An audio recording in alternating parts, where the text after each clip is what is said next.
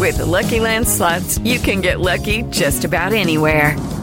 This is your captain speaking. Uh, we've got clear runway and the weather's fine, but we're just going to circle up here a while and uh, get lucky. No, no, nothing like that. It's just these cash prizes add up quick. So I suggest you sit back, keep your tray table upright, and start getting lucky. Play for free at LuckyLandSlots.com. Are you feeling lucky? No purchase necessary. Void where prohibited by law. 18 plus terms and conditions apply. See website for details. It is Ryan here, and I have a question for you. What do you do when you win? Like, are you a fist pumper? A woohooer, a hand clapper, a high fiver. I kind of like the high five, but if you want to hone in on those winning moves, check out Chumba Casino. At ChumbaCasino.com, choose from hundreds of social casino style games for your chance to redeem serious cash prizes. There are new game releases weekly, plus free daily bonuses. So don't wait. Start having the most fun ever at ChumbaCasino.com. No purchase necessary. Group. Void were prohibited by law. See terms and conditions. 18 plus. Mike and yeah, they're playing some games. And I pray to your mama that they're not super lame. And if that all sounds cool, I can tell you the name. It's the R-H-A-P-B-M-B. Mike and yeah, they're playing some games. And I pray to your mama that they're not super lame. And if that all sounds cool, I can tell you the name.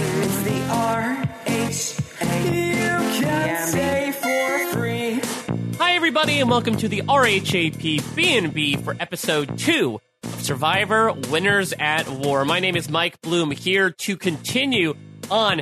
Yes, that was not a dream. We did indeed have a Survivor 4 premiere last week. It was real. It was spectacular. And here we have the follow up episode. Lots of great stuff to get into. But first, let me welcome in the panel for this week. Of co- course, co-owner of the B&B, Liana Boraas, is here. Liana, I would never sell you down the river. Oh well, holy crab cakes, Mike. Thank you. I really, really appreciate that. I, I so I only caught holy crab cakes as a saying on my rewatch, and Denise said it, and I think it's my new favorite phrase. So I'm looking forward to trying to incorporate it throughout this podcast. I didn't catch it on either watch. When did she say holy crab cakes when she found the idol? Yes. Interesting. Holy crab cakes, Mike. What do you mean you didn't catch it? Maybe there were crab cakes in there and she decided not to touch them. Crab cakes are delicious. Oh my God. Speaking of, okay, so I just have to mention this really quick. So I went to the grocery store this morning. The English muffins, you know, the like Thomas English muffins, there's like six in a thing. Nooks and crannies. Okay, two, no, buy one, get two free. Do you think there's something wrong with the muffins? I did buy them because it was buy one, get two free. That's, I get 18 muffins for the price of Hmm. six muffins. Well, let me throw this question to our guest this week, and I think she's most adept to handle this, considering how much nonsense we've subjected her to throughout the course of the B and B. Megan Z, is there a hard line for a discount in your opinion when you realize that maybe it's a little too good to be true? I'm just too filled up on breadfruit to even focus on any other food items. Yeah, this is bread muffins, not bread fruit. Um, but yeah, I didn't have to use a very rickety ladder, if you can call it that, uh, to get the muffins. They Oh, could just you could you gave them- imagine like you go up to the clerk and say, "Okay, let me just get the ladder. and I'll get it done from the top shelf." I think I would rather take the Yule uh, route. Like I can imagine the very calm, logical employee in the back being like, "No, no, no, it's okay. We'll just hook them down." Yeah, but then he has to take a break because he's expended more calories than they're worth. of course, Yule would do the math on the calories in, calories out. Yeah, do you think Yule's a calorie counter? Do you think he's a life counter? Like he just counts everything? He's definitely a stair counter. You know how some people count stairs in their head? He's a stair counter for sure. he, yeah, he does kind of come off as the guy who's like, I just need to collect data on everything, you know, like ev- everything. So I'm sure he's got, you know, a smart watch or whatever to collect the steps, which goes with the the stairs, you know. So yeah, I could see it. So obviously, it was really tough to follow up last week. Last week was an incredible episode of Survivor, but I really felt like this week was going to be the test to see whether or not the ship that is Survivor Winners at War was going to stay afloat, or like a Danni Boatwright, was it going to eventually sink? I personally had a really great time watching episode two, but Liana, what was sort of the comparisons between the two episodes in your opinion? I just had this thought. It's not Danni Boat right. It's Danni Boat wrong, and that's so Ah. sad. Oh, save it for know, why I blank feel loss, bad. Liana. I know, right? I gotta save my hot takes. Um, okay, so I watched watched the episode with a friend of mine, and the first watch, I was like, "Yeah, this is fine. This is fun." Um, I, am worried about having super high expectations in terms of the strategy, uh, and so on in the initial watch, it was like felt pretty obvious that Danni was going to go uh, for me personally. But then when I rewatched it, it was actually much more fun. I really got to appreciate all of the segments, especially the whole breadfruit thing was just absolutely hilarious. Uh, I'm still a little annoyed with Edge of Extinction or Island of Extinction that Boston Rob keeps calling it. Well, there, it, it's there's some Well, weird I- parlance going on because I believe in season 38, like the season was called Edge of Extinction, but I believe the name of the island was Extinction Island, but the but the lower third always said Edge of Extinction, so they almost have two names simultaneously. Uh, well, okay. that's clear for everybody then. Okay. the I wait, what was it? I the Island of Extinction. The Extinction Island. Extinction Extinction Island. EI or IOE was featured on EOE season. Remember, Yeah, I of before. EOE, except after E EIC. It's so obvious, of course. It's so obvious, yes. well, Megan, what have been your thoughts two episodes in about Winners at War? So I definitely still have some glitter in my eyes that this whole thing happened. I mean, last week during the premiere, I wore a buff. I've never worn a buff before, but I like didn't even know how to manifest my excitement that I was like, I just have to, I guess, wear a buff. Which one? And which one? Oh, um, I had the Survivor 30th anniversary buff on. Hmm.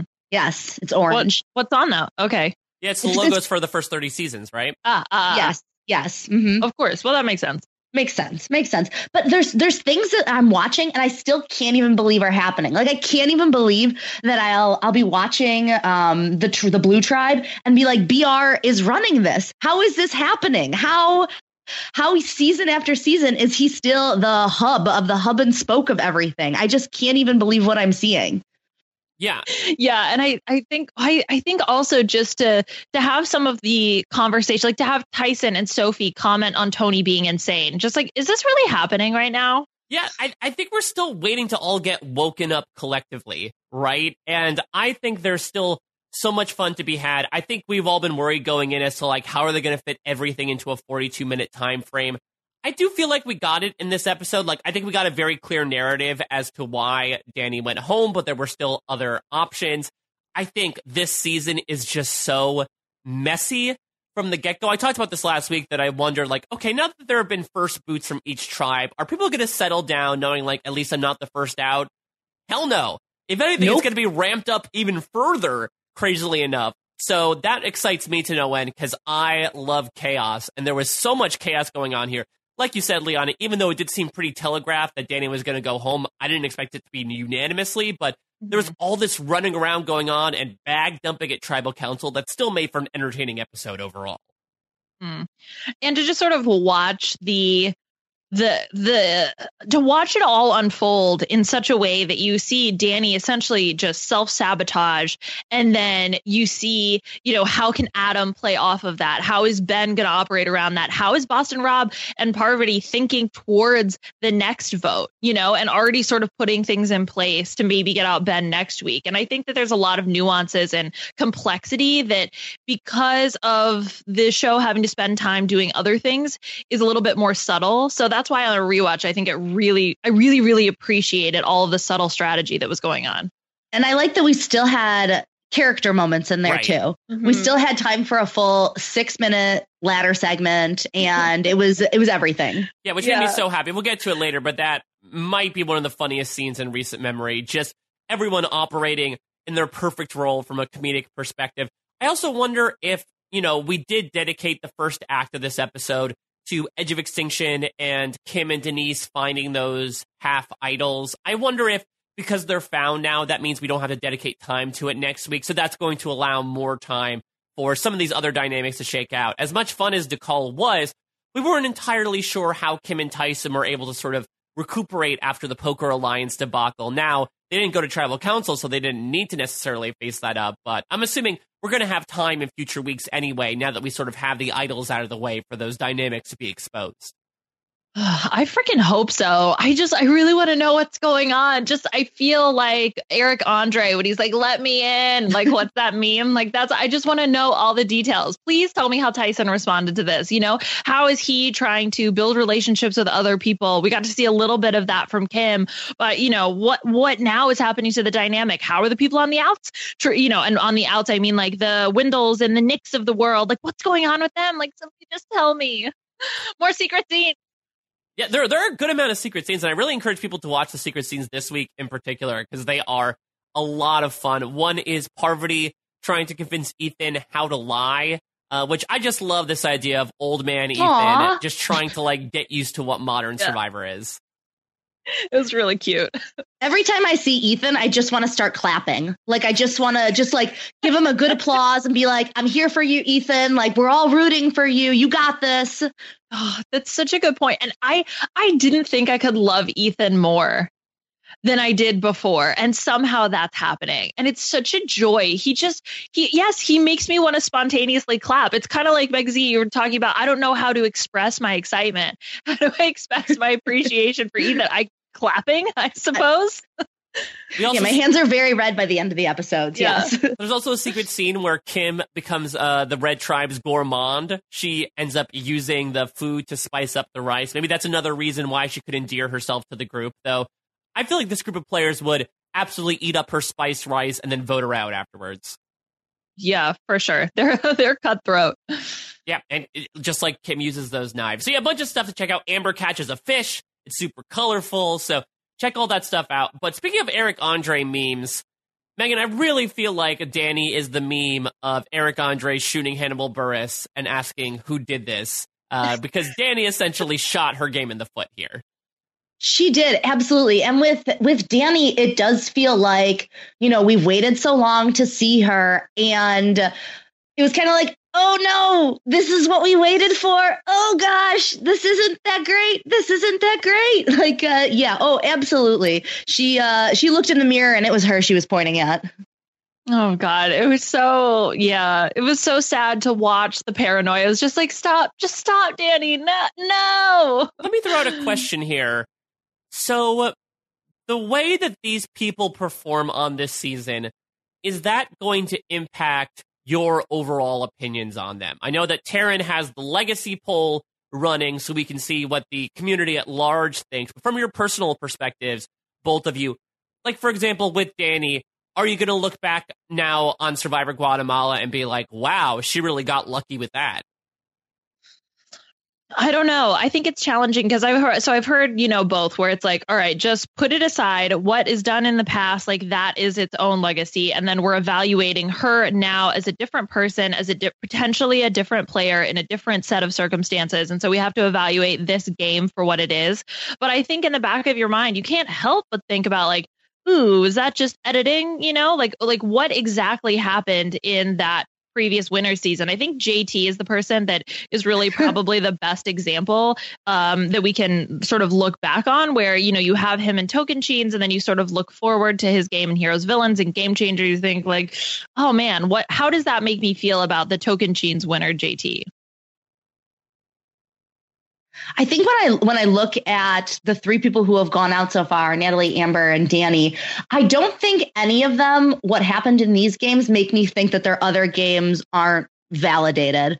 Um, because I, I really just don't get that huge vibe that that something really crazy happened here or something exceptionally different. So I maybe in the future if someone pulls a really dumb move, but so far I haven't uh haven't uh, made them give back their trophies from before. Right. I know I personally try to really separate each person's game sort of in its own bucket, which is weird, right? Because it's essentially the same person playing every three, four, five, however many you want to call it times. But I do feel like Survivor is so situational where, you know, maybe the strategy that Danni tried here worked in Guatemala, but didn't work in Winners at War. Does that necessarily mean she's a bad player? No, it just means that this strategy doesn't necessarily work for this group of players. Everyone plays a certain way, and it's only going to work with a certain configuration of people. So, I mean, I don't begrudge Danni's legacy at all. I think we can certainly begrudge the way that she essentially torpedoed her game. And there's stuff that, that's come out, you know, afterwards about how apparently like Parvati threw her name under the bus, and so she was more liable to turn on her. But at least from what we saw, it did seem like she was just very wary of the fact that Ethan, Parvati, and Rob were sort of hanging out on their own, and she so felt so left out that you know she wanted to move quickly because it's a new Survivor game, and that caused her to want to turn on the old schoolers immediately. I also sometimes when I saw Danni with her cowboy hat at certain angles, she made me uh, think she was Jerri Manthey from like a weird angle far away. And then I just kept thinking about the alternate universe where Jerri Manthey was on this season and was staring off Well, at Parv listen, and Rob. Jerry was an, uh, allegedly an immunity challenge win from winning Survivor Heroes versus Villains, so it's a not too distant of a world away. I know. I was just getting these like weird flash forward, flashback, sla- flash sideways of what if that was Jerri Manthey instead? Do you think Jerry would have completely bedazzled her hat in preparation if she were to come back? Yeah, it would be like a full transformation from like her, uh, you know, she had the dark hat that she was wearing um, in the other season. Now she'd come back and be like, listen, I'm on the positive side of everything. Bedazzle it up for me. Oh, so it would be the same hat, just bedazzled. It wouldn't be an actual change in the hat itself. Uh, well, I was thinking just inspired, obviously, based on Danni's bedazzled uh, attire, right? So it could be the same hat. She could pick a different hat and bedazzle it. It's really about the bedazzling here. Okay, I don't really care about the base hat, but yes. Do you think Danni got voted out because she was wearing a red Chiefs jersey on a blue tribe? Do you think that just made her stick Ooh. out really unnaturally to begin with? Well, it could have been subconscious, right? You know, you're looking for anything that can divine us Oh. versus them, and you see somebody wearing red, and you're like, ooh, yeah, I don't like you, even though there's no rhyme or reason for it. They're just wearing a different color. Okay, I like this. So if you want to stay under the radar, when your tribe gets paints, paint yourself entirely your tribe color so that nobody's going to notice you whatsoever. You're just part of the scenery. As Ben says, you're part of Mother Nature. Yeah, I can't wait to see Tony head to toe in red paint, just like running around, you know. Yeah, what was it that he said in episode one? We're we're red because we're hot. We're on fire, or whatever. yeah, that would definitely be Tony. Although I could also see if you've got Nora out there, she'd be like, "I don't stick in. I, I like to stick out," or whatever it is that she said. She paints herself the opposite color. Yeah, exactly. It's so just weird, like uh, what was it, Vokai lining up, and then just a green Nora Yeah. standing next, like she's like looks like Gamora from Guardians of the Galaxy. yeah, the She-Hulk. well, let's get into how we thought Danni was going to do preseason. So, Liana, with your inflated fire token market attached, how do you think Danni was going to do before this season ended up airing? Okay, so this is what I wrote for Danni. She will find a hidden immunity idol and keep it a secret the entire time. She will only target big name players, aka Boston Rob, Sandra, Parv. Huh. Uh, she will remind everyone how hard Guatemala was approximately 1 million times in confessionals. Uh, and we'll try to make war dogging it a phrase on the island. All right, was I she believe was she the one that introduced that in her interviews? Yeah, I believe so. That was from her preseason press that her and her kids, they were like, oh, you're really war dogging it. oh my gosh. You think maybe maybe that's the reason why Boston Rob wanted to vote her off because she said that to him after the challenge. Yeah, yeah, right, exactly. What an insult. um, and then I had her with 23 confessionals. I thought she was going to go aways and 245. Oh my tokens. god! oh, you were so close, Liana. You were like was- right there. I know. I was, if you round to a thousand, I was like right there. Right there. Oh right God. there. Um, her ally was Sophie and her enemy was Sandra Boston Robin Parv. Just that three-headed monster. Yeah. So I also said that she would find an idol without anyone knowing, and I said she would correctly use it on herself. I guess it's the legacy of Gary Hogeboom. I said that she would work closely with Denise, which I guess she did because she bequeathed her a fire token for some reason. Um, Yeah. And I said she would win at least one individual challenge that requires standing still. Closest Mm-hmm. ally was Denise. Worst enemy was Parvati. I had three fire tokens and nine confessionals. So we shall see. Do we think that with Danni now going to the edge of extinction, does that mean that her purple game is truly going to be on fleek from now on? It's entirely possible. She could paint herself purple. Who knows? That's where my mind was going. Is this may be uh, Danni fading into the background?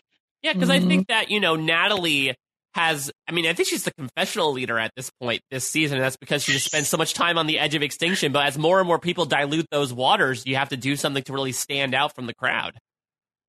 Yeah, I'd have to think if Reem. I don't remember the final confessional counts for EOE, IOI on EOE on the I of E. Um, but uh, it does but sound like you're having a stroke, Liana, just to let you know. Oh, do you okay, don't you worry, smell breadfruit? yeah. No, my arms. o- My arms. Okay, guys. Um, I still have symmetry in my face. Uh, okay.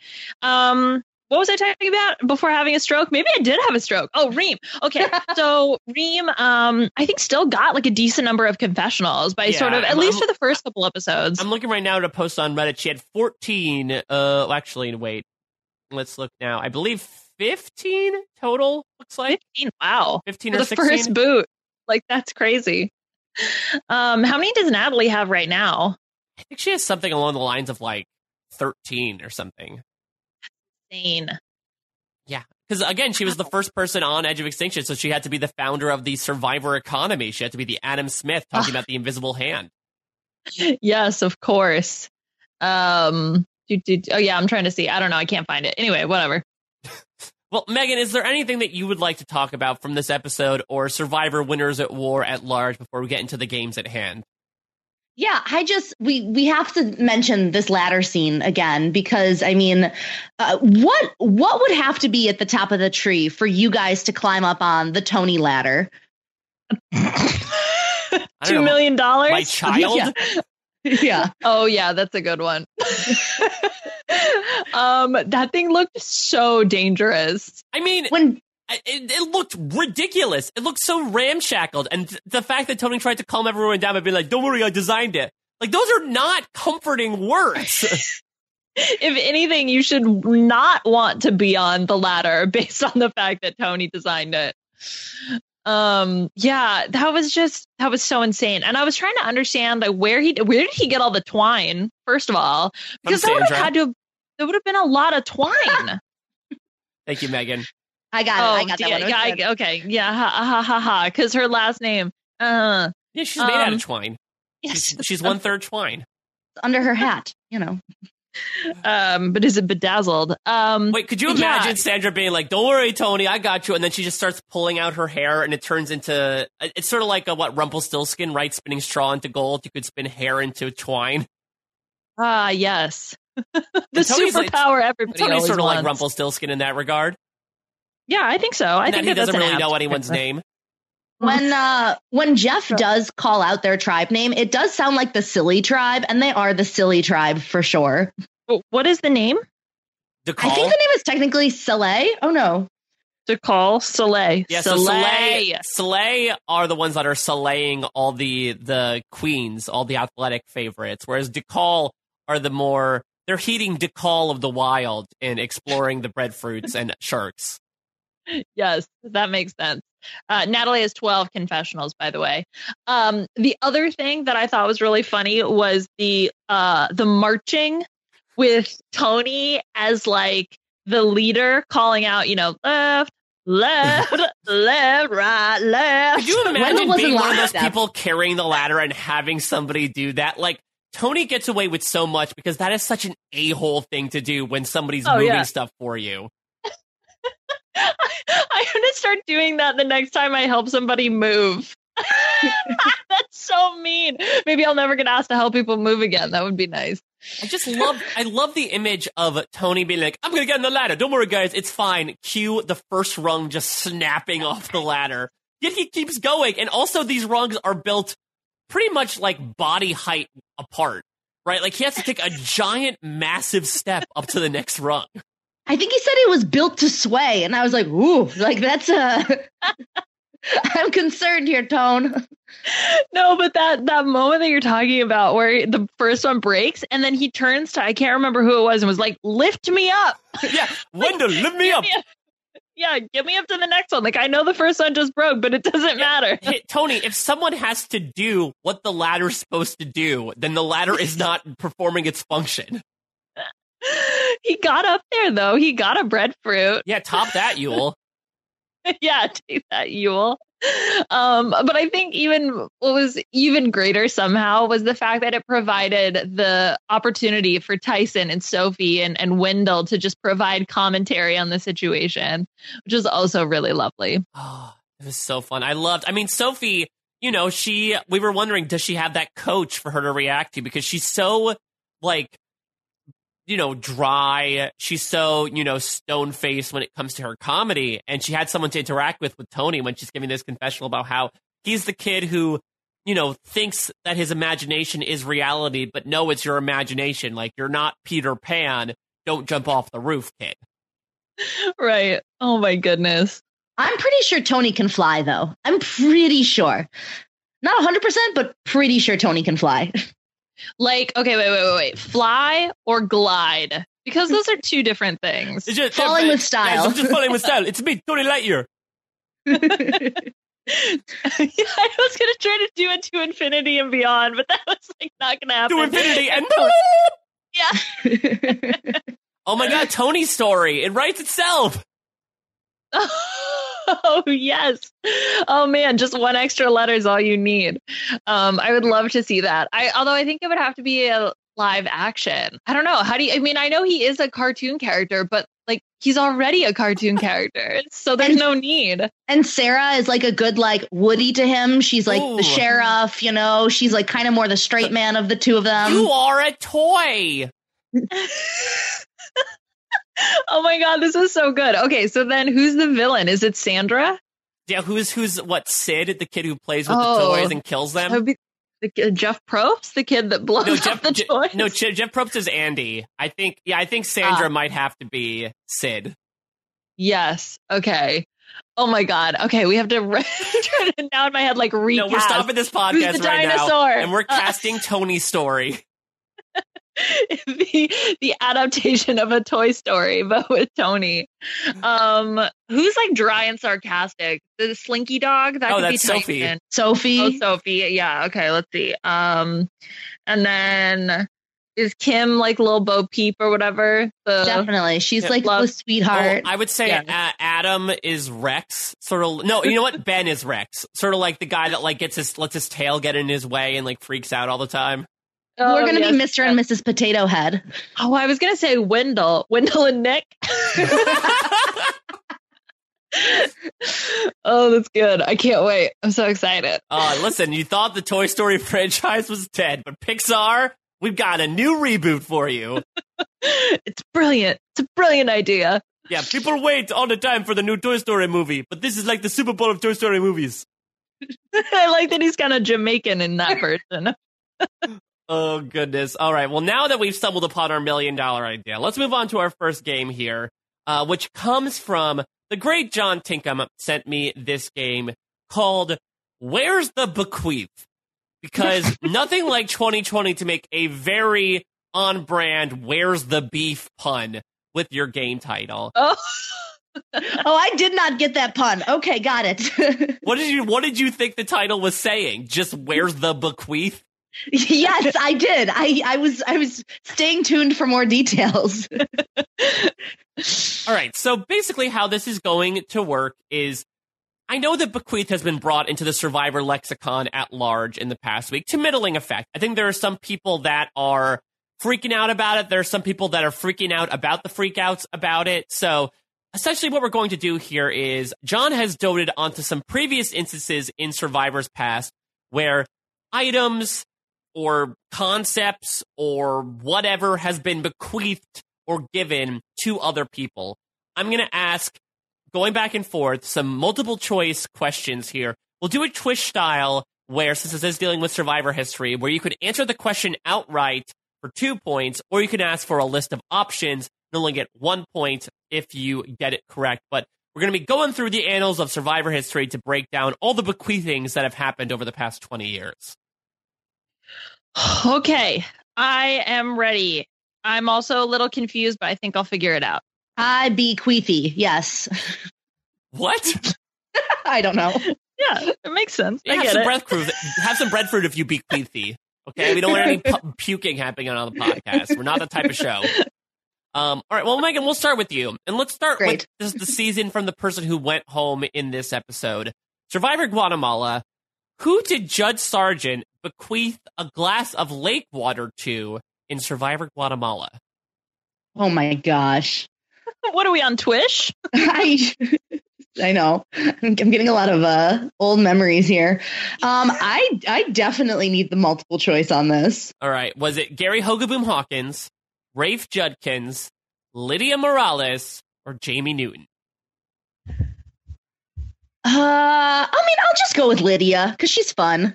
I'm sorry, Lydia was not bequeathed the lake water. It was Jamie, don't call me Ramey Newton. oh, of course. I remember that well. well, if you remember, because that was where Judd won the challenge where he got to like give away certain items to people at a dinner. And that's where him and Bobby Jon and Stephanie got like super drunk and full of cigar smoke. Oh, yes. Okay. I do remember that. I didn't remember that it was distinctly lake water, but now that you're saying it, it is popping back into my head. I thought it was pond water. That's why I didn't get Oh, it. Yeah, there's a, it's a very yes. notable distinction between lake water and pond water. I thought it was stream water and he bestreamed it. That's closer to bequeath. All right, well, let's move on here. Let's move on to a similar type of challenge that happened in Survivor All Stars. Liana, who did Rupert Boneham bequeath a cheeseburger to on Survivor All Stars? Oh, God. Uh, okay. Multiple choice, please. Boston Rob, Big Tom, Alicia, or Jenna Lewis?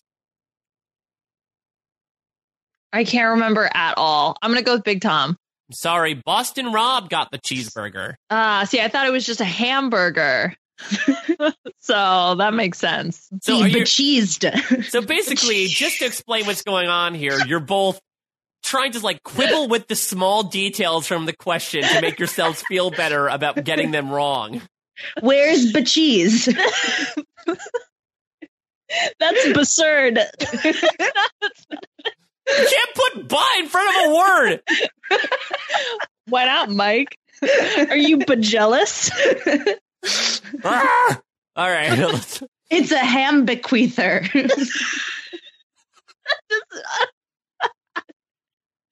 All right, yeah, we're just gonna Meg and I are just gonna sit in our own little corner making really bad. I wouldn't even call them jokes. they're, not, not even jokes. jokes. They're You're not just puns. putting "by" in front of words. It's the minimal amount of effort that's taken to speak. Me no like this. but jealous. I already used that one. I know. Yeah, now it was twice as bad as we've experienced "but jealous" twice. Whatever. It's just because Mike's been jealous. It's fine. All right, Megan. Next, I'm painted green for that reason. Megan, who did Cirie bequeath a lick of chocolate cake to on Survivor Micronesia? Oh. Um, I believe that's Erik Reichenbach. That is correct. Erik got to bequeath it off her fingers. Yes. Mm. oh man, that one I knew. Darn. Well, Oh well. Liana, hopefully you know this one to catch up. Okay. Who did Jacob Derwin bequeath the legacy advantage to in Survivor Ghost Island? that was like three seasons ago. How do I not remember this? Wait, no, that's not true, guys. I definitely know the answer to this. Yeah, but let's see What if your was bequeath memory is short term or not. Uh. oh my god. I know that there are people listening at home that are like, Liana, this literally just happened. How do you not remember this? Um I remember him putting rice in socks. That was a thing that happened. Um Did did he give it to Michael? Is that your final answer? No. That's your b- final but answer? my final but answer. Uh okay. Uh mm, I have no I have I have no idea. I don't remember. Oh. No, I don't remember. I don't remember. Guys, I just don't. It was, it Michael? our, our mutual winner pick, Morgan Ricke, oh, Liana. Morgan. Okay, well I remembered that I Domenick ended up with it, right? Yes, because she gave it to Okay. him. She gave it to him. Oh man. I just okay, sure. I was out on that one too, Liana, just to Oh, be okay. fair. All right, that makes me feel a little bit better. All right, Megan, going back You to you. out. Who did Matthew Von Ertfelda bequeath a b- barbecue feast to on Survivor the Amazon? Uh, I mean, I believe this is Robbie C, right? That is indeed Robbie C. Robbie C. Is so that's a BBBQ? yes. Liana, who did Survivor bequeath a GMC Yukon to on Survivor Exile Island? Oh, uh, um, oh, I know this one because I love this season. That was, um, uh, crap, Terry Deet. No, yes, Terry Deitz. That is correct. I was going to question Yes, your love okay. for Survivor Exile Island. He did indeed win. Okay, yes, I do remember. Yes, because car curse. Got it. Yeah, exactly. It was, Aras was not an option, so I think they, no matter what, it was going to be someone who was cursed. Megan, who did Did Cirie also get one, but not in the season? Well, she got the fan favorite award, which in the first couple seasons, I believe, was just the car before it turned into straight up cash. Okay, yes, Kiash. Got it. Marriage. Sorry, that Sorry. what? No, Adam talking Adam about Boston won. Rob and Amber's marriage, their marriage. but you have to Oh, do and the hands coming together I'm like they're kissing each other. Yes, yes, like two hand puppets that are kissing each other. That pops into my head randomly from time to time now, and it just did. So, Do you think must Adam know. is such a Survivor super duper fan that he would like act out Survivor sock puppet plays, and that was his rendition of what he did with Robin Amber reenacting Survivor All Stars? Well, I'm hoping that his next version is Tony's story. I would. It's now with puppets.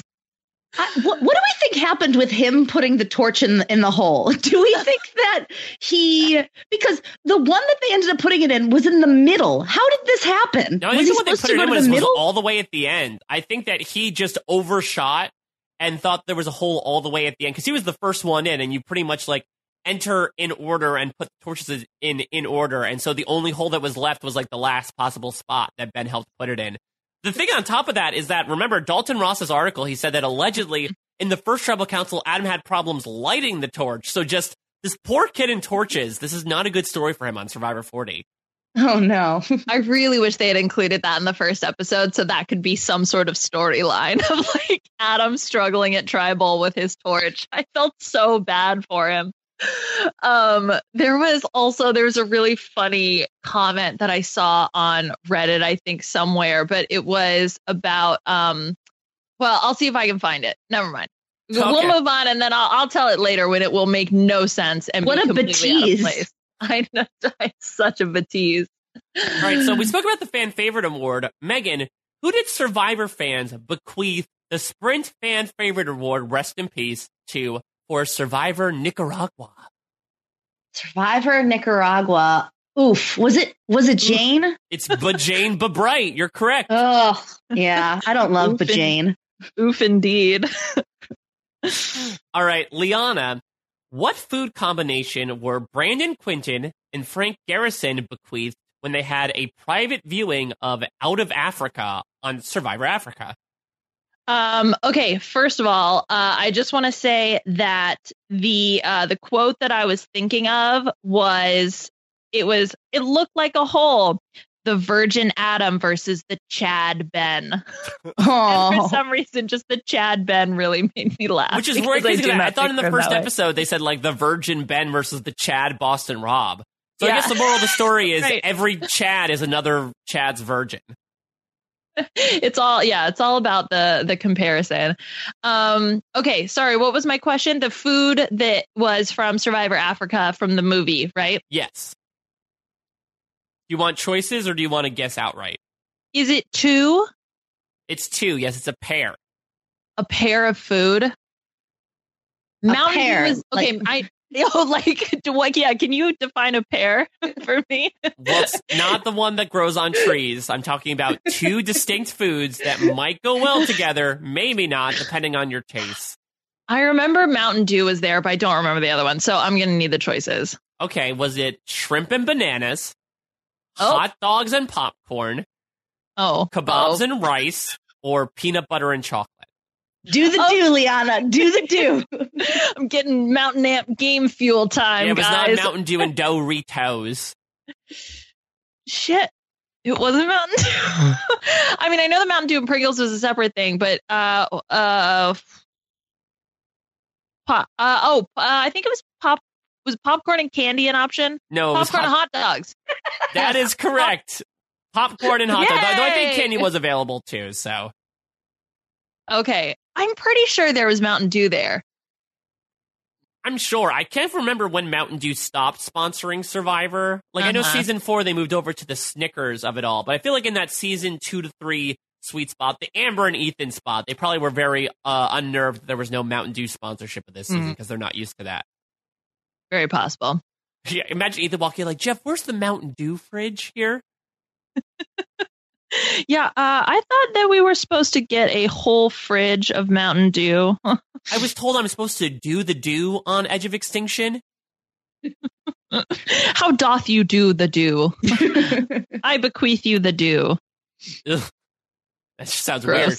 You know, That BR just weird. opened his bag and there was just a Mountain Dew in it. He'd be like, hmm, interesting. I know it's from Amber. Yeah. Like, Yeah, only Amber would give me the do. I bequeath you a fire token and a warm Mountain Dew. Mmm. That tastes better knowing that my wife gave it to me and that it's, it was sitting in my bag for two days. Megan, what was the first reward that was ever bequeathed in a reward challenge on Survivor Borneo? the first reward ever? That was ever bequeathed. Wow. Oh. The first Um, bequeathing. The first bequeath. I'm thinking of the Last Supper, but at the last bequeathing. I mean, does like does fire count? Did they get fire? You can ask for choices.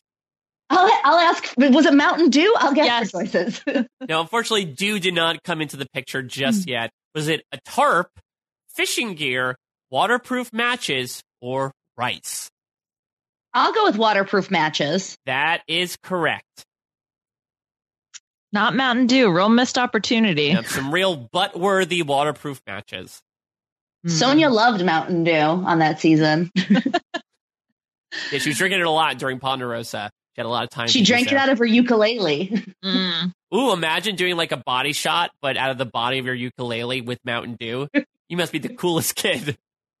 Yeah, imagine that, Mike. It happens. Liana, who did David Wright bequeath an immunity idol to on Survivor Millennials versus Gen X? Okay, wait, wait, wait, wait. I'm gonna make sure we're clear on this. Did he play? Are by bequeath? do we mean played the idol on, or made a fake idol through which to then technically was bequeathed upon another person? Well, first, there were a lot of prepositions there. Uh, secondly, the one that he played the idol on, he bequeathed the actual real immunity idol to. Okay, the actual immunity idol he played on uh Jessica Lewis. That is correct. Yes. Okay. I was like, I know this. Okay. Whew. All right, Megan, who bequeathed an immunity idol on fan favorite game changer Sierra Dawn Thomas Anglum, causing Malcolm to be voted out in the infamous Survivor Game Changers Tribal Council? Uh, Oh no! I was. I, I'm just reliving the memories. Uh, good times, right? good good times. I was there at that know it alls. Who who is responsible for these shenanigans? I, I'll take the multiple choice. Was it Brad Culpepper, Troy Zan, Tai, or Debbie? Oh no! that didn't help me. I'm I'm gonna go with Tai. That's correct. Hey, there we go. All right, so here's where we are for our last question here. Megan's at eight points, Liana's at six. So, Liana, you're going to have to get this question right unprompted for us to go into a tie here. And it's perfect for you. Which food ah. item didn't did Applebee's not bequeath to contestants on Survivor Island of the Idols? And you know what? I'll give you the list of choices just just for fun here. Yeah. How does she do a not one? Couldn't it be anything? I gotta go look at the menu. Uh, Is bananas, allowed? a Mountain Dew. Uh, all right, so one of these Okay. items was not bequeathed to the Island of the Idols castaways. A.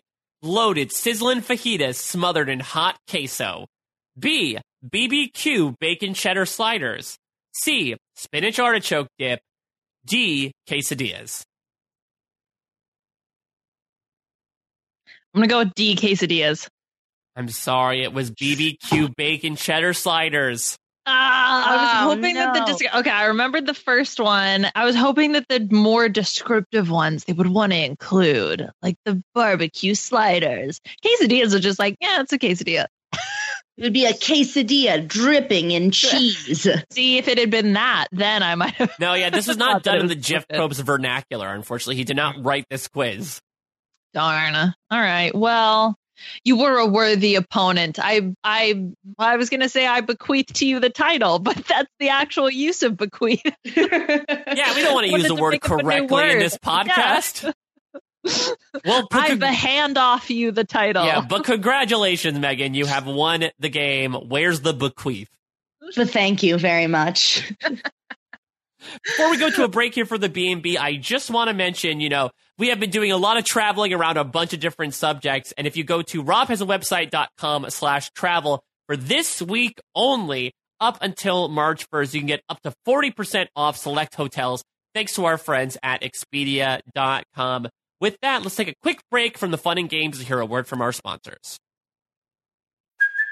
Hey, it's Kaley Cuoco for Priceline. Ready to go to your happy place for a happy price? Well, why didn't you say so? Just download the Priceline app right now and save up to 60% on hotels. So, whether it's Cousin Kevin's Kazoo concert in Kansas City, go Kevin, or Becky's Bachelorette Bash in Bermuda, you never have to miss a trip ever again. So, download the Priceline app today. Your savings are waiting. Go to your happy place for a happy price. Go to your happy price, Priceline. It is Ryan here, and I have a question for you. What do you do when you win? Like, are you a fist pumper? A woohooer, a hand clapper, a high fiver. I kind of like the high five, but if you want to hone in on those winning moves, check out Chumba Casino. At ChumbaCasino.com, choose from hundreds of social casino style games for your chance to redeem serious cash prizes. There are new game releases weekly, plus free daily bonuses. So don't wait. Start having the most fun ever at ChumbaCasino.com. No purchase necessary. VGW Group. Void were prohibited by law. See terms and conditions. 18 plus. And we are back. Liana, what's on the docket for what's up next? Okay, so I have a question. I know that Denise and Adam have the two halves to one idol, and Kim and Sophie have the other two halves to an idol. We know that if they play them with their respective pairs, the idol counts. But my question to the two of you if Denise and Sophie, for example, get together, can they play their two halves of an idol to count as one idol? What do you guys think? Ooh. It's a good question because I believe I saw this on Reddit, but I believe if you go back and you actually listen to the two of them talk through the idol instructions, I believe they say that could be matched with an identical half, not the identical half.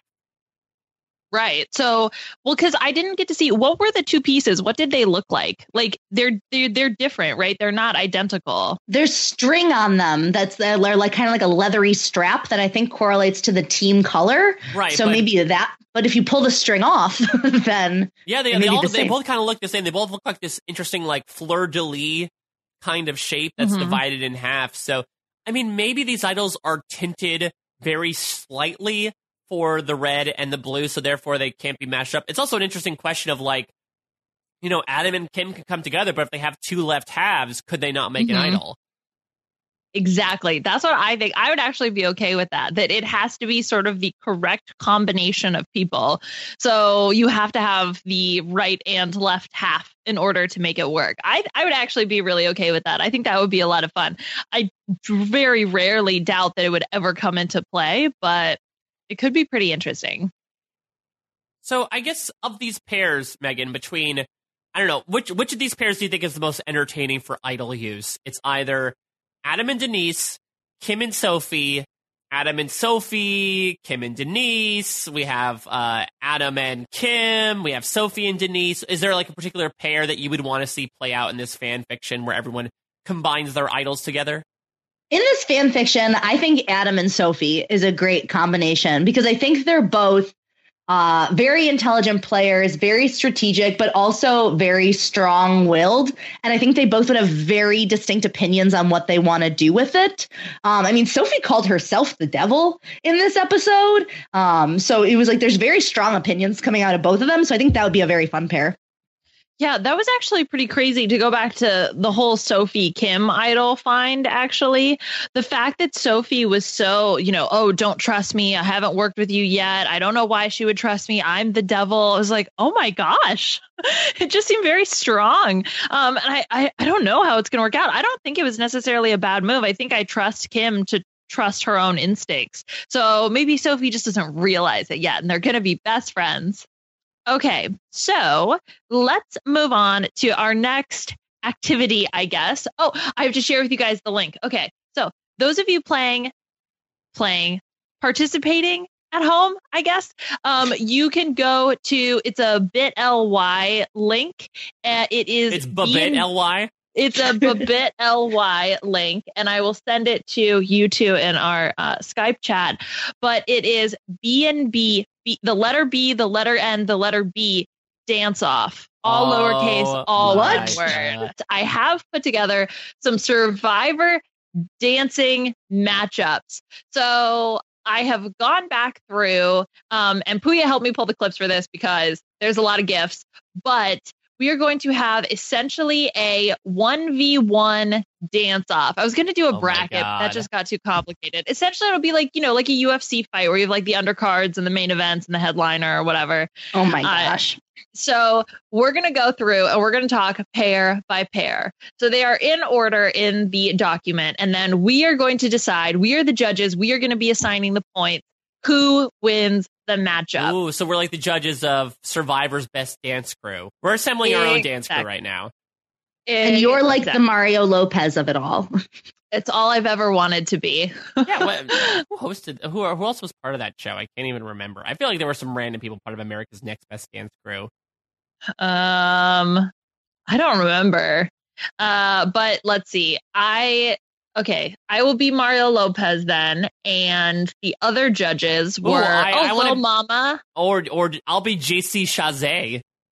Okay, who you want to be, Lil Mama or Shane Sparks? I'll Okay. I'll be Lil Mama. All right, your lip gloss be popping. All right, all right, all right. My lip gloss is cool. Yes. oh, oh, well, we could have done the most recent season, which the judges were T Pain, a favorite of Liana, Oh, Teyana Taylor, and everyone's favorite Frankie Grande. Oh, I'll be oh. Teyana. No, damn it! Yeah, T Pain. Oh my God, how Do you want to exciting! be? Do you want to be D-Trix? You can be D-Trix, Mike. Is that some sort of cereal?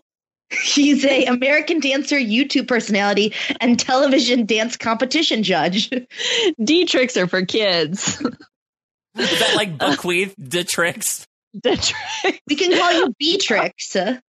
Oh my god. I don't know if you guys have seen the meme, but it's for like uh, Frosted Flakes and then the knockoff of Frosted Flakes. And for Frosted Flakes, it's like, they're great. And then for the knockoff of Frosted Flakes, it's like, day I. That's what this reminds me of some for some reason. Um, okay, so good. Now that we've assigned our respective roles, we have Mike Bloom as Frankie Grande and Slash uh, of course, slash Dietrich, yes. Um, and Meg Z is Lil Mama, uh, slash who who did you want to be? Oh, T- Teyana Taylor, Teyana yes, Taylor. of course. Of course. Uh, all right, let's get into our first matchup here. So our first pair of fighters, dancers, sure. Dance I, fighters. I never watched the show. Okay, dance, dance Battlers? Bat- yeah, what do you call people that are going into a dance battle? Like if they're having a dance off? Just dancers, I I think, guess right? Dancers, yeah. Okay. All right. We have Tyson and Debbie. So Oh, Tyson Lord. is pulling the classic twerking move from Tocantins. And Twerking Debbie is twerk, yes. twerking Cheens. And this is Debbie during the merge feast. So we have gifts of these. So I'm going to ask your guys' help to describe the dance moves as best you can. Uh, and then we can really unpack what's going on here. So, Mike, um, what is Debbie doing? What is that? That's a great question. Just ask in general. So Debbie, and I remember this is from the merge where like wasn't it like two people had to sacrifice themselves to sit far away and not partake in the merge feast, and Debbie is getting lit. She is grabbing Cirie by the waist, running her hands up and down and doing a little bit of like a shimmy. And Cirie is true to her Cirie fashion, giggling all the while. Poor Cirie. Um, yeah, she Debbie's like jumping, sort of. I don't know. It seems don't like she's like it seems like something you would do like in the club. Yeah, okay. Like, yeah, when it's dark out, not in the middle of the day in the Fijian jungle. But don't go to enough clubs to know what's up. I think I think Tyson maybe is more apt to the club dancing. Meg, I what do you think about Tyson? Yeah, so Tyson is definitely kind of giving his best twerk. He's also very lean, so you can see all of his like muscles and everything going in and out. Um, and he's got very focused eyes. So his his head is tilted to the left. He's got some sort of something in his mouth. I think he has a stick Um, in his mouth. Like when before? Wendell and Ben, Tyson was the Yes. original one to pull it off. so he's making very clear eye contact with his audience. That's a good that's a good move. Yeah. Gotta make Wait, is, is it a good move for dancers to make eye contact with their audience? I don't know. Debbie's just kind of staring at Cirie's boobs, so it's hard to tell. Yeah, I guess that's better than the alternative. Also, did Yeah. Tyson invent twerking? Because I don't think twerking existed back in 2010. Is he twerk? He's kind of twerking. He's like seizing twerking. He's going at different levels too. Like he starts he starts in the middle and then he goes lower. He really shows like the cycling muscles are being put to use. This is kind of mesmerizing. The like hip thrusting at the higher level bit. That's very confusing. Maybe Okay. that was the point. yeah, that's possible. That was part of his strategy. Uh, okay, uh, just again as a reminder for those of you that would, for some reason, want to look at what we're looking at. This is again the bit.ly uh, slash b and b, the letter b, the letter n, the letter b dance off. Um, so let's get right down to brass tacks. Who do we think here is the winner? I think I I'm gonna start things off. I gotta go with Tyson. I think. Yeah, I you know, listen, the Frankie Grande and me wants to go for Debbie because she's totally excited, but the Dietrich's JC Chasez part of me overwrites that. I think Tyson has the moves, he has the articulation going on, and he has that all important eye contact when you're dancing, apparently. So it's gotta go to Tyson for me. I am in violent agreement with you guys that uh, this is this is the right move. Correct. All right. So the winner of our first matchup is Tyson twerking. Oh, d- d- does that mean that uh, Debbie got served, but S U R V E D? yeah. And uh, she's going to be in the next version of Honey. It's just, it's, it's really, we're going Ooh, for honey it. mustard. Mm. uh, all right. Let's move on to our next matchup. We oh, have Big Tom, complete with feather in his butt, against Earl doing the traditional "So You Think You Can Meke" dance from Survivor Fiji. Oh. Uh, Mike, does someone do an initial standout here?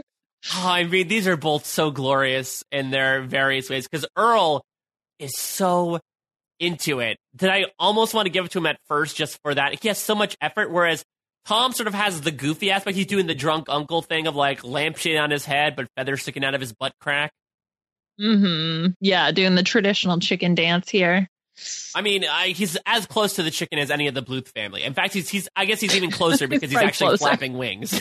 Good job. uh, Megsy, what do you think? I'm more tempted to go for the Meke because th- this is truly, I mean, one of the wackiest things Survivor has done is said dance battle, you know? Um, and he is taking this so seriously. You can tell that this is memorized choreography. Um, while Big Tom is really letting his inner spirit just come out and kind of just let you know the moves come naturally. I can appreciate that there's actual choreo happening. So I- I'm going to go with Earl. I will also say, though, is Earl making eye contact? You know how important that is in dance.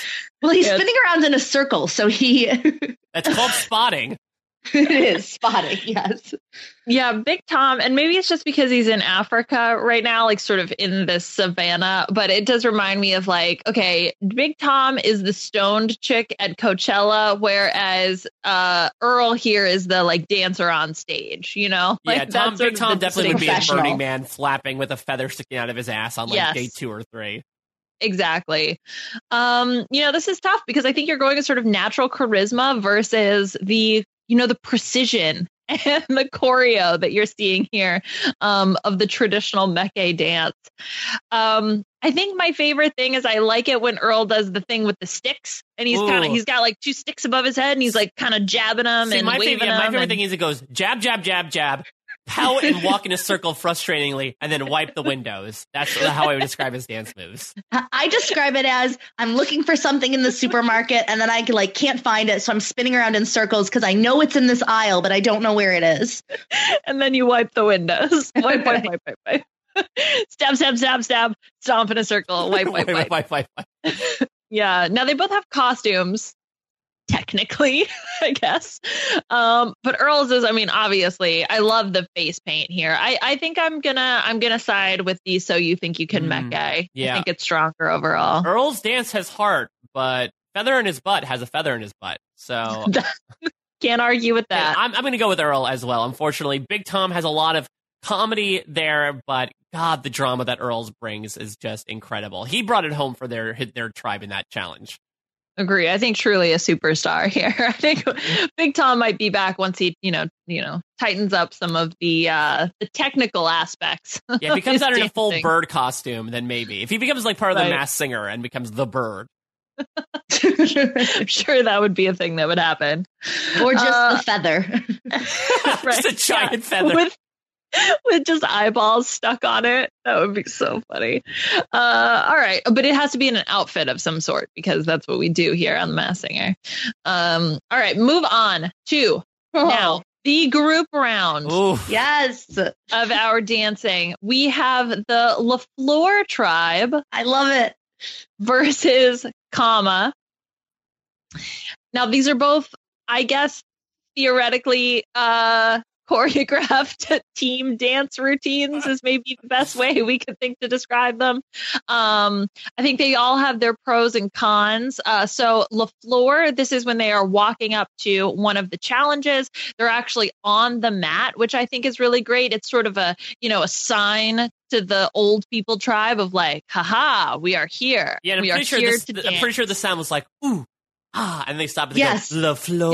The floor. Yes. And then Jeff just goes, okay, and then moves on. just completely no sells them. Does the no selling influence your feeling on this dance routine? Yeah, it kind of does. You know, like I feel like we're missing a key part here because I love, I love Jeff just sort of being like the hardened teacher, being like these damn millennials, even though they're not millennials at this point. You know, trying to dance up this challenge when they're supposed to be preparing for war. Whereas, Kama, you have a spirited older gentleman in Ron Clark having everybody spank the air in unison. yeah, so the Ron Clark one is he's I guess you could say he's learned from Tyson, right? So he's kind of doing the twerking No, it move, like but I he's think spanking he's Tyson. yes, he, he's definitely added in the spanking um here. And you can see everybody else sort of trying to do it except for Joe, which uh, he's doing some sort of like Joe's doing like, triangle. Joe's doing I'm like the doing the donkey in the back. yeah. Um I don't really know what Aurora's doing. She's also kind of just convulsing Aurora's and like shaking her hands around. Aubrey's standing there looking bewildered. Gavin's just sort of laughing to himself. So I would say that, you know, they got about five eighths of the tribe to do this. Yeah, interestingly, La Flor seems somehow more coordinated, which I can't believe I'm about to say. Besides Chase Rice, who's kind of like, I know better things are to come. Yeah. Well, exactly. I would say, like, yeah, the, the La Flor guys, it's only Benry and Fabio. Unfortunately, Shannon, true to Shannon Elkin's nature, will have none of this BS, and Chase Rice is just sort of thinking of how he can turn this into a country song later on. But we also get a flawless Jimmy T reaction for the La Flor tribe, who is uh, like, these fools, what have they done? My goodness. Yeah, I think the Fabio when they're walking in and they're doing the ooh ooh like thing, like that's probably my personal Yeah, favorite. that- that's how moment. he won the game, by the way, is doing stuff like Yeah. that. No, see, he should have been back for Winners at War or Winners That Dance. We still have enough winners to make winners that dance coming this fall to CBS. yes, I can't wait. Um, Brant, steal that, Mike. Okay. Uh, I don't know. What do you guys think, Mike? Who who would you pick as our I mean, winner there's here? so many parties involved, and so much like Mhm. you could really see the psychology going on behind each person. That I'm gonna kind of have to give it to La Flor here. I know it maybe it's a Hmm. bit of a, an upset in that Kama had the more recent group dance efforts, but there's so much going on with La Flor that I really want to honor those efforts. Yeah, I think that's a good point. Megan, what do you think? I'm absolutely with La Flor. I I think part of it also is because there's like a um there's a musical aspect too. Like they've got their Mm. own song they came up with, which was the ooh ah La Flor. Oh, you don't like Kama, Kama, Kama, Kama. but I love Kama. These are my friends. Gallo.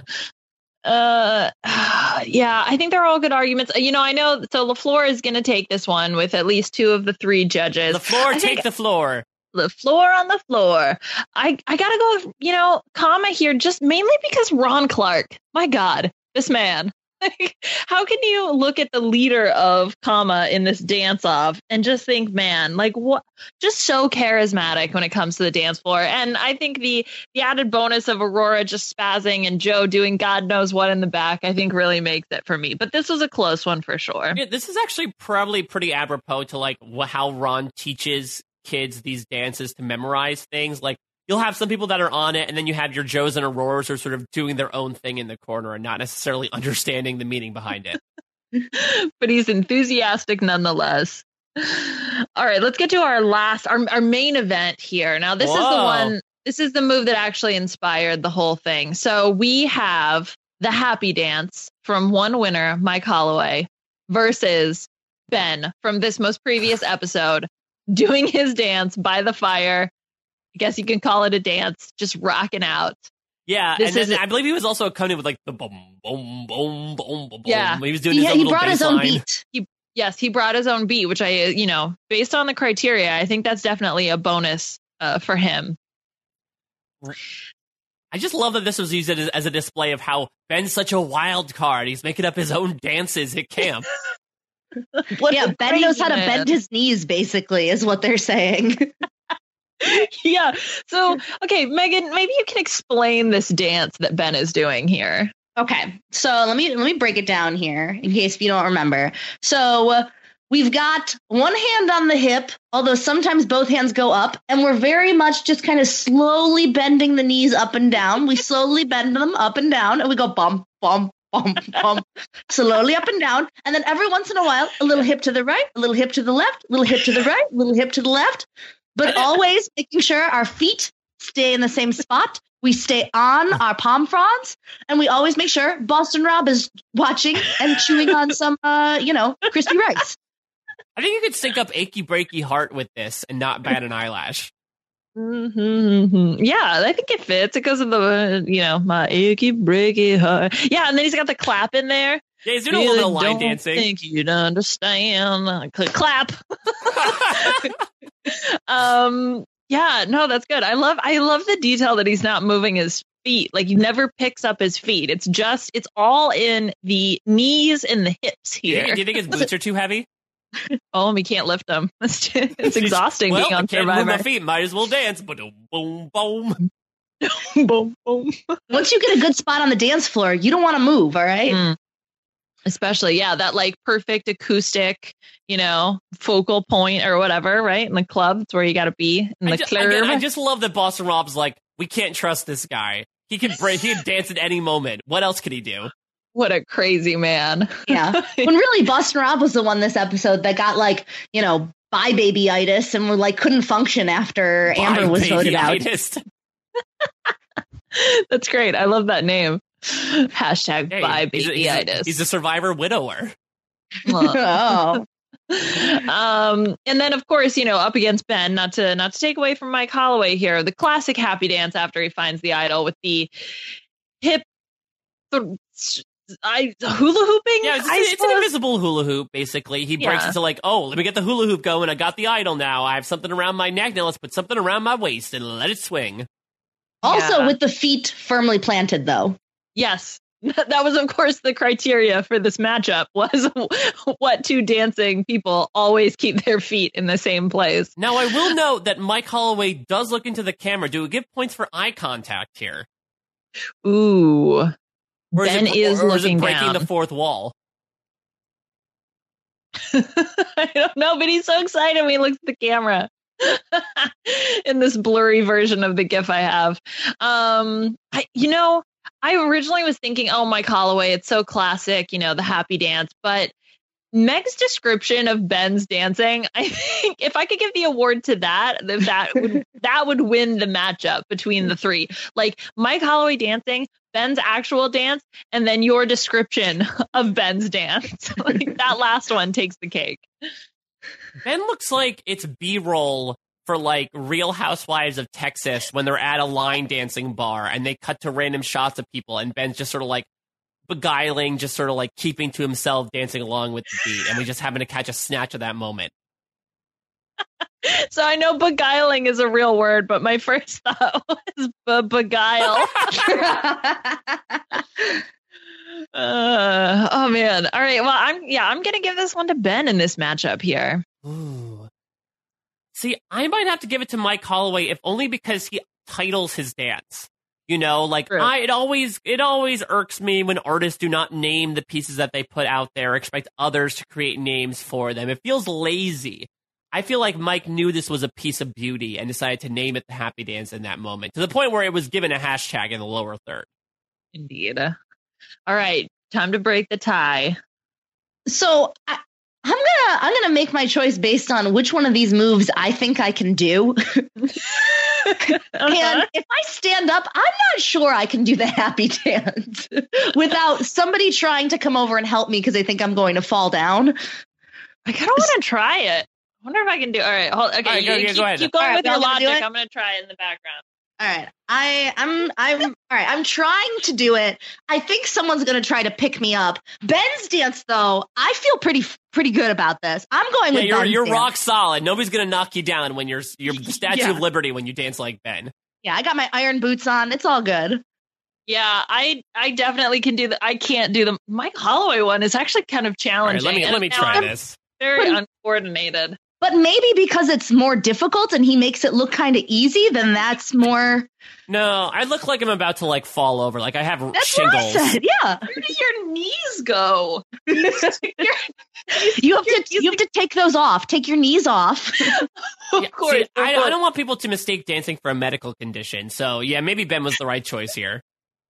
Uh, all right. Well, that was a close one. I think. I think definitely. I'm gonna practice. One day I'll be able to do the happy dance. Yeah, I think when we when we have uh, the New York know-it-alls coming up in a month or so, we can all do the happy dance, or we can do the bend dance of just standing still because there won't be a lot of room in the bar at the after party, and just stand still and snap and hum a bass line. Bum bum bum. Or eight ball. We'll just play achy breaky heart on the jukebox, and then I really want somebody now to take this GIF and mash it up with "Achy Breaky Heart" yeah, I bet you could do it. That would be that would be really good. or "Bequeathy Queathy Heart." Queethy queethy heart. Okay, so that that wraps up our Survivor Big Moves tournament. Whoa! You have to make big moves to win the dance contest. Yeah, exactly. You got to make big moves. Survivor big moves, not the moves you're thinking of. Uh, for those of you that go check the link, there's a few extra surprise gifts at the end from Australian Survivor and U.S. Survivor bonus. So, Oh, look at that! Oh Ah, my God, Ron more. Clark. shut, Mike, shut up. Oh, sorry. Uh, That's my favorite one. though. or Oh, or was it? Or yeah. I just like saying Ron Uh, Clark sometimes. That's sort of my own little tick. That's my own thing. Instead of oh crab cakes, I say Ron Clark. Oh, crab cakes. Oh, Crap. but- I forgot. Oh, Clark Cakes. Oh, Clark Cakes. Oh, that'd be a really cute pet name. Do you think his husband calls him that? That'd be so adorable. These are my friends. Okay, Clark Cakes. Okay, Clark Cakes. Is it's like, oh, bless your heart. Yeah, exactly. Oh. oh, darling, Clark oh, Cakes. Oh, oh, that's nice. That's sweet. Oh, bless them. No, what's it my mom says? My mom, whenever she she's like, oh, they're trying. Oh, okay. So there's no. no. subtext whatsoever in that comment. yeah, but she says it in the way that's like, oh yeah, oh they're trying. Like, oh okay. oh man. All right. Well, yay, hooray. Well, that was a lot of fun. I'm glad to, to dip into Survivor moves past in a different manner. I want to speak about something that we saw a bit in the background of Sele besides Ben dancing. Can we talk about the bar game that Boston Rob was using during that entire pre tribal strategizing during this episode? The one with the, The ring. Yeah, on the so string. people might be a bit confused, but for those of you that might not know, if you don't go to as many bars or clubs as yours truly, obviously, uh, so there's a game where at, at bars where like there's a, a hook on the wall and there's a ring attached to a swing, and you're supposed to swing the ring and try to land it on the hook. And I know preseason, uh, Wendell said, you know, he had made that on Ghost Island, but I guess they had made it for this tribe as well. Mm. So okay, so I had played this game before. There was this cigar bar in New Orleans that we would go to that had it. That was my favorite thing. I just wanted to play with the ring game. So um, I did spend a lot of time. I'm really terrible at it, but I was actually surprised that there were a lot of people who were like, "What? Like, what is this?" Um, but I, that, then I realized that that was the only place I had ever seen it. So uh, it was just because of my one experience. But I think my favorite thing was the fact that Boston Rob just sort of plopped himself down playing the ring game, and then just really didn't go anywhere else. I also like the idea of like they're just going to toss out names of who to vote out, and whoever um the last name they pull out there, and then you get the thing on the ring. That's who goes. Yeah, because uh, in in the Oh. episode they were talking about it, and after Danni sort of has her meltdown, I think it's Adam and Ethan go back to talking to Boston Rob, and he says, you know, oh, uh, you know, I guess we're gonna go for Danni here, and then the ring lands on it, and then Boston Rob like high fives Adam. To your point, Megan, maybe being like it's a sign from the Survivor gods that Danni should go home tonight. It's the new. It's the new like animal metaphor. Is the like carnival game metaphors. what what carnival game would tell your fate? Um, what other games could we include? What are other games like that? Like cornhole, I think is one. Hmm. You could do uh, the the strength test, the sledgehammer, and the and the the ding bell. There's like the Like rings car- on like the cans. Uh, that's one. Shoot the Mm, water into the clown's mouth. It's, it's when's the last time you guys went to a carnival? Like I went to- actually, I went to a fa- to like the local fair this summer. yeah, I yeah. went. Okay, Yeah. okay, Yeah. okay. I went to an, the alligator festival when I lived in? New Orleans once, and I think that was the last place that like had those types of games. I just really wanted to pet an alligator, but Were I they, didn't find were they any. for alligators or were they about alligators? it was oh, like it was a bunch of alligators as the patrons of the festival. No, it was like there was alligator food and it was just like a festival just called the Alligator Festival. I think they were supposed to have like little baby alligators that you could pet. Um not that I don't know why anyone would want to pet. I mean, I did want to pet an alligator. But anyway, that okay. I didn't I okay, never mind. I'm done. Ooh, do you think maybe they could have done a petting zoo and imagine like Boston Rob and Adam talking about getting rid of Danni while they were petting the goats? oh my gosh. One time for undergrad, we had a petting zoo that ca- it was during finals week and they came to the campus and it was nothing but goats. It was just goats. A goat only petting zoo? yeah, it was a goat only petting zoo. Was it advertised as that, or was it advertised as wide variety of animals? Ah, I'd have to look back, but it was, I mean, it was called a petting zoo, which, so technically, yeah, they're animals that you pet, right? It doesn't necessarily mean that they're all one type of animal. Like, that's not inherently wrong. Right, but I think They variety sort of comes with the name. You know, Right. otherwise it would just be advertised pet some goats. That's, it's, yeah, which is fine. I had a lot of fun with the goats, but yeah, it was very bizarre. Anyway, aren't there goats on the island? Because Sandra tried to eat some, right? Yeah. And then she couldn't. Could you imagine? I imagine now Rob Or like could approach- she? approaching the I don't know the facility that runs it, being like, if you had told me you were truthful up front that this was not a petting zoo, I'd be I'd be fine. But since you lied to me, I'm gonna have to get rid of you now. You're like, well, I, I said that everybody was a goat. We're all goats. I don't like that. yeah. Oh man, that was uh, oh Danni. oh, Danny, Danny boy, the pipes are calling at ex- at edge of extinction. Well, let's finish things off here with the way we end each and every episode here. The question of the week. Last week's question of the week in honor of the Poker Alliance. What's something you would not like to see or know about, or what people wouldn't want to know about you before going on to Survivor? AKA something that they have seen you or listened to you doing before going on to Survivor. Logan says, I wouldn't want my tribe to know about my kryptonite being that I can't lie on my grandfather's angel wings. Anything Oh. else is fair game, but if I'm asked to say the truth on Gigi's Angel Wings, I might as well give my debit card to them. Interesting. Interesting. See, that's something. Well, well, don't say it. So Yeah, you gotta go back out Well, to this is now. not an open invitation for people to, to, to give their secrets to us. I apologize, Logan, if we accidentally outed a secret of yours. Yeah, when we're on the season of Survivor together, I'm gonna remember. Yeah, I mean, it's an interesting point, though. I guess if you've been seen as like not being able to promise or not promise on particular things, people could definitely use that as ammo. Hmm. Yeah. Then you just make fake. Like, what was it that Tony made fake clones? That was Oh, the, the, thing with yeah, the, the, rock. the rocks that were going to be Rock, his children, yeah. that he would give his collateral. Right. So you like make fake ones? I don't know. Yeah. But again, the, the toy making his own toys, it's a conundrum. Hmm. Interesting. Muhammad says, I wouldn't want the players to have seen me in a medical documentary where they talk about me suffering from a condition that I can't lie without vomiting. Apparently, this is a Knives Out reference. I've not been able to see the movie, but yes, that would also serve in line with Logan's thing. Be very bad if you have a tell. Or Pinocchio. You probably wouldn't want to be Pinocchio. that would be a bummer. Well, in general, I think a wooden boy probably would not do very well on Survivor with the fire making challenge now part of it. Or maybe no. maybe you would. Maybe you're like, listen, how bad do you want the game? Give up some of your appendages. Extra kindling. He's like running out of kindling, like grabbing his arms. Oh no, I gotta light my arm on fire. Pinocchio, what? Why do you think you should win this game? I literally put my body on the line to win this. Yeah. I have to win this for my family. My father was tragically swallowed by a whale. Can he burn his nose off? I don't think so. That's pretty morbid. No, I mean I recognize through saying that statement that yes, but like, what if he lies and then he can just like burn off the extra, you know, length to the don't know, does nose, so then it looks even like bigger. Then I'm not sure.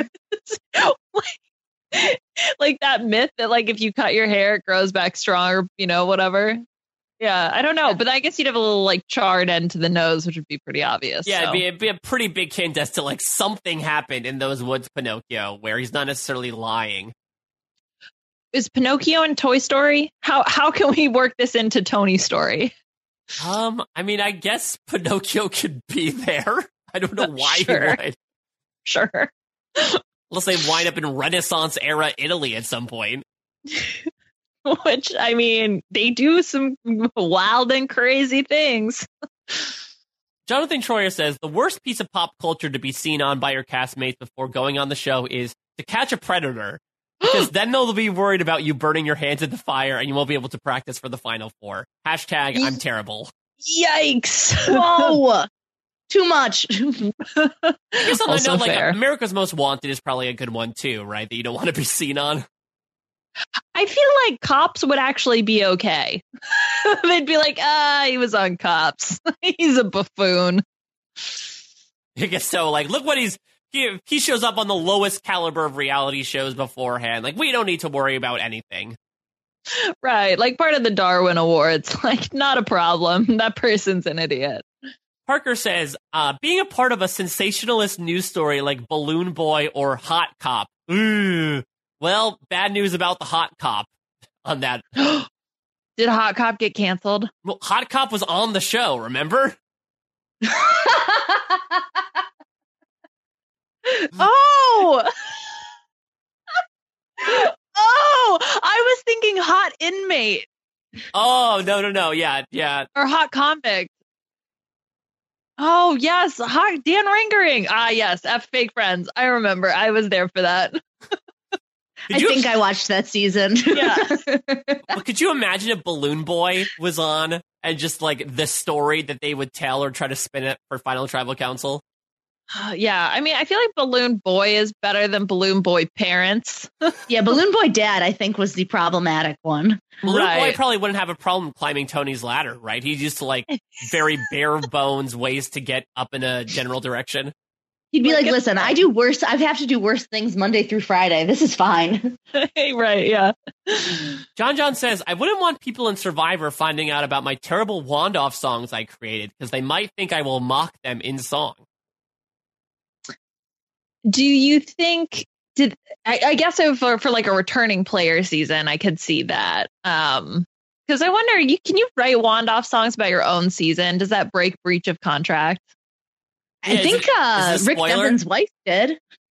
Oh, she did. Yeah, You can always have somebody in your family. But can you That's like true. bequeath songs on the island to other people?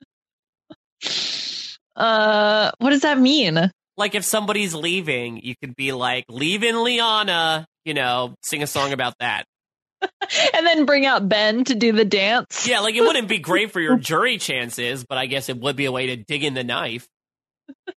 Yeah, well, um, or hey, who knows? Maybe like Edge of Extinction then can put together some whole play based on all the songs that you bequeathed them. So perhaps. Yeah, exactly. And Adam will bring his sock puppets in, and it'll be an entire show that they can use.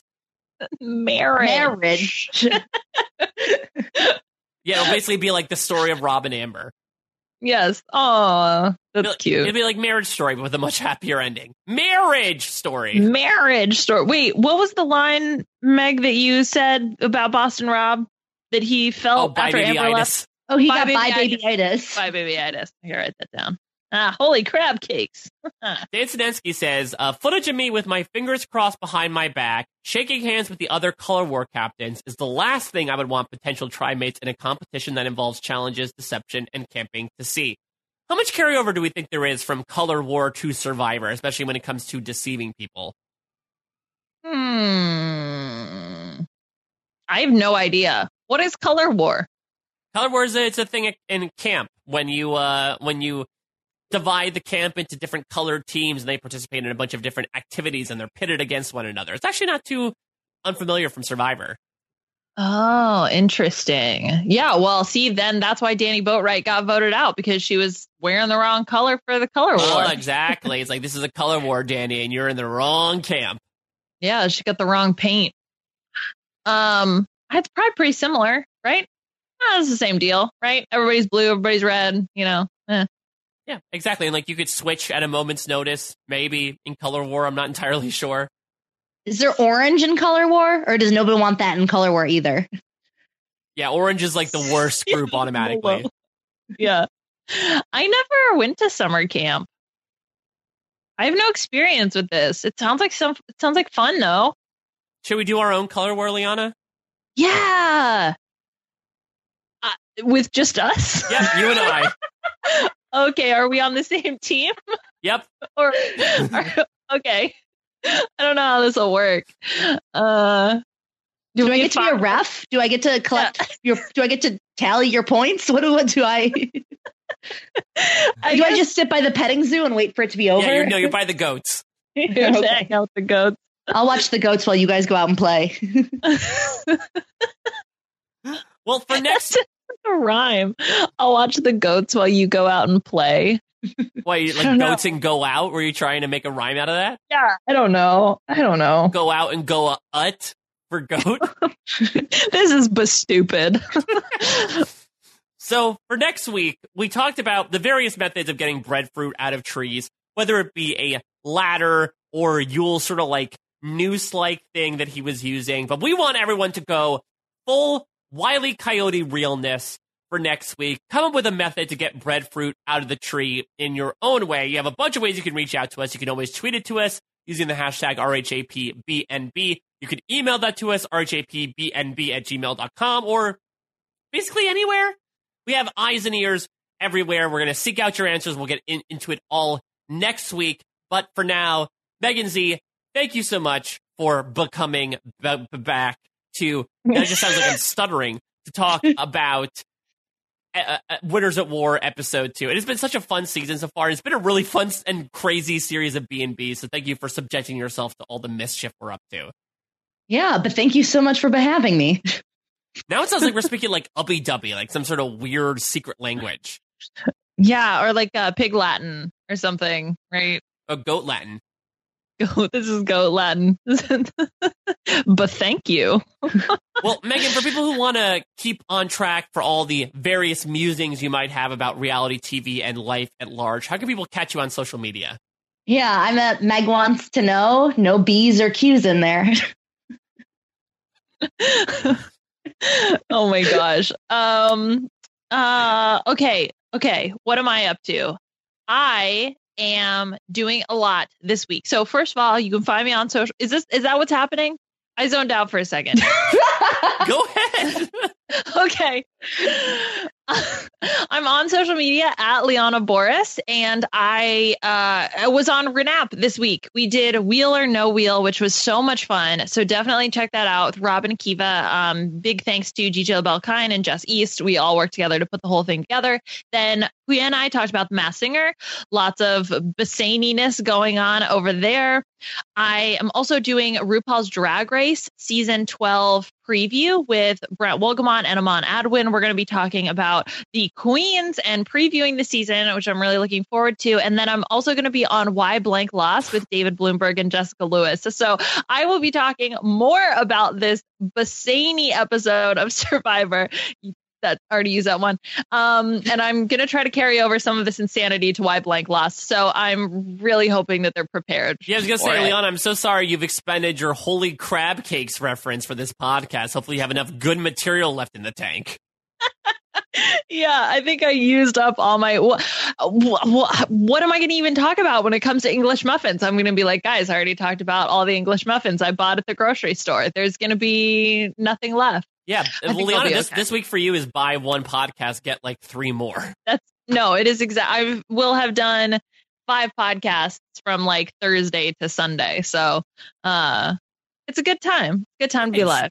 Well, we're happy to listen to you no matter what show you may be talking about. You can follow me at a Mike Bloom type over on post show recaps. I am, of course, recapping Star Trek Picard every week with Jessica Liese and Lost Down the Hatch with Josh Wigler every week as well. I am writing about Survivor. I am doing not necessarily exit press, but I am talking to people who played with the previous winners uh, every week as they get voted out. This week, I'll actually be speaking with the aforementioned Judd Sergeant, who once upon a time bequeathed some lake slash pond slash stream water to Jamie Newton, and he'll certainly Oh. bequeath some opinions to me about Danni Boatwright. So that should be interesting. Also writing about Australian Survivor for, for True Dark Times. So lots to check out there. I cannot believe we're nearing the end of the month. It's been a crazy month for Survivor, but it's been so so exciting, and I've been really liking this season so far. Mm-hmm. Oh, it's just, just taking the time to remember this is a really exciting moment and really live in the moment and appreciate what's happening. That's what I'm trying to do. That's what I'm trying to be focus on. And I'm just I'm lapping it up, much like pond water. Drink it in like that lake water. Well, Exactly. you, you sound like the message that they had on Edge of Extinction, which was like the acrostic poem of like you're living on the edge. You have to remember your early days, and you have to remember the that things are layered with opportunities for those liberated enough to recognize them. Yeah. Oh, I would have loved to have been in the room of the people trying to write that. Just fluff words, fluff words. Throw everything Yeah. you know to try to build out a paragraph of text that'll spell out water well. They were practicing with bequeath. Liberate. So if you have any suggestions for games that we can do, special thanks to John Tinkham for his Where's the Bequeath game this week. You can always email them to us, rhapbnb at gmail.com. We are more than accepting to come up with a lot of silliness around this show, as silliness will abound apparently when we go shark hunting next week with Tony. Hopefully that shark will not down a cowboy hat and say, I'm Woody, howdy, howdy, howdy, but we shall see. Special thanks to Scott St. Pierre for editing this behind the scenes, Paul Austin, our head writer, and Will from America for his great theme song. We'll be back next week breaking down episode three. But for now, check you out at your next stay. Mike and Liana, yeah, they're playing some games. And I pray to your mama that they're not super lame. And if that all sounds cool, I can tell you the name. It's the R H A P B M B. Mike and Liana, yeah, they're playing some games. And I pray to your mama that they're not super lame. And if that all sounds cool, I can tell you the name.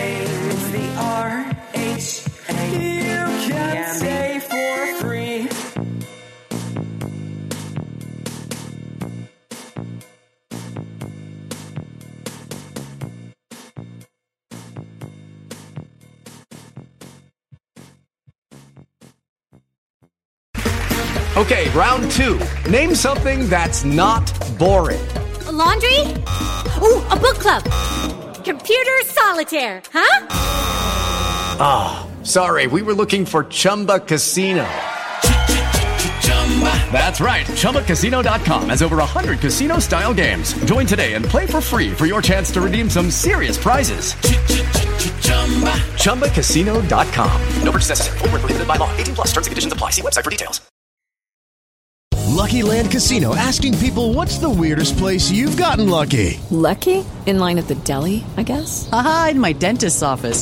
More than once, actually. Do I have to say? Yes, you do. In the car before my kids' PTA meeting. Really? Yes. Excuse me, what's the weirdest place you've gotten lucky? I never win and tell. Well, there you have it. You can get lucky anywhere playing at LuckyLandSlots.com. Play for free right now. Are you feeling lucky? No purchase necessary. Void where prohibited by law. 18 plus. Terms and conditions apply. See website for details.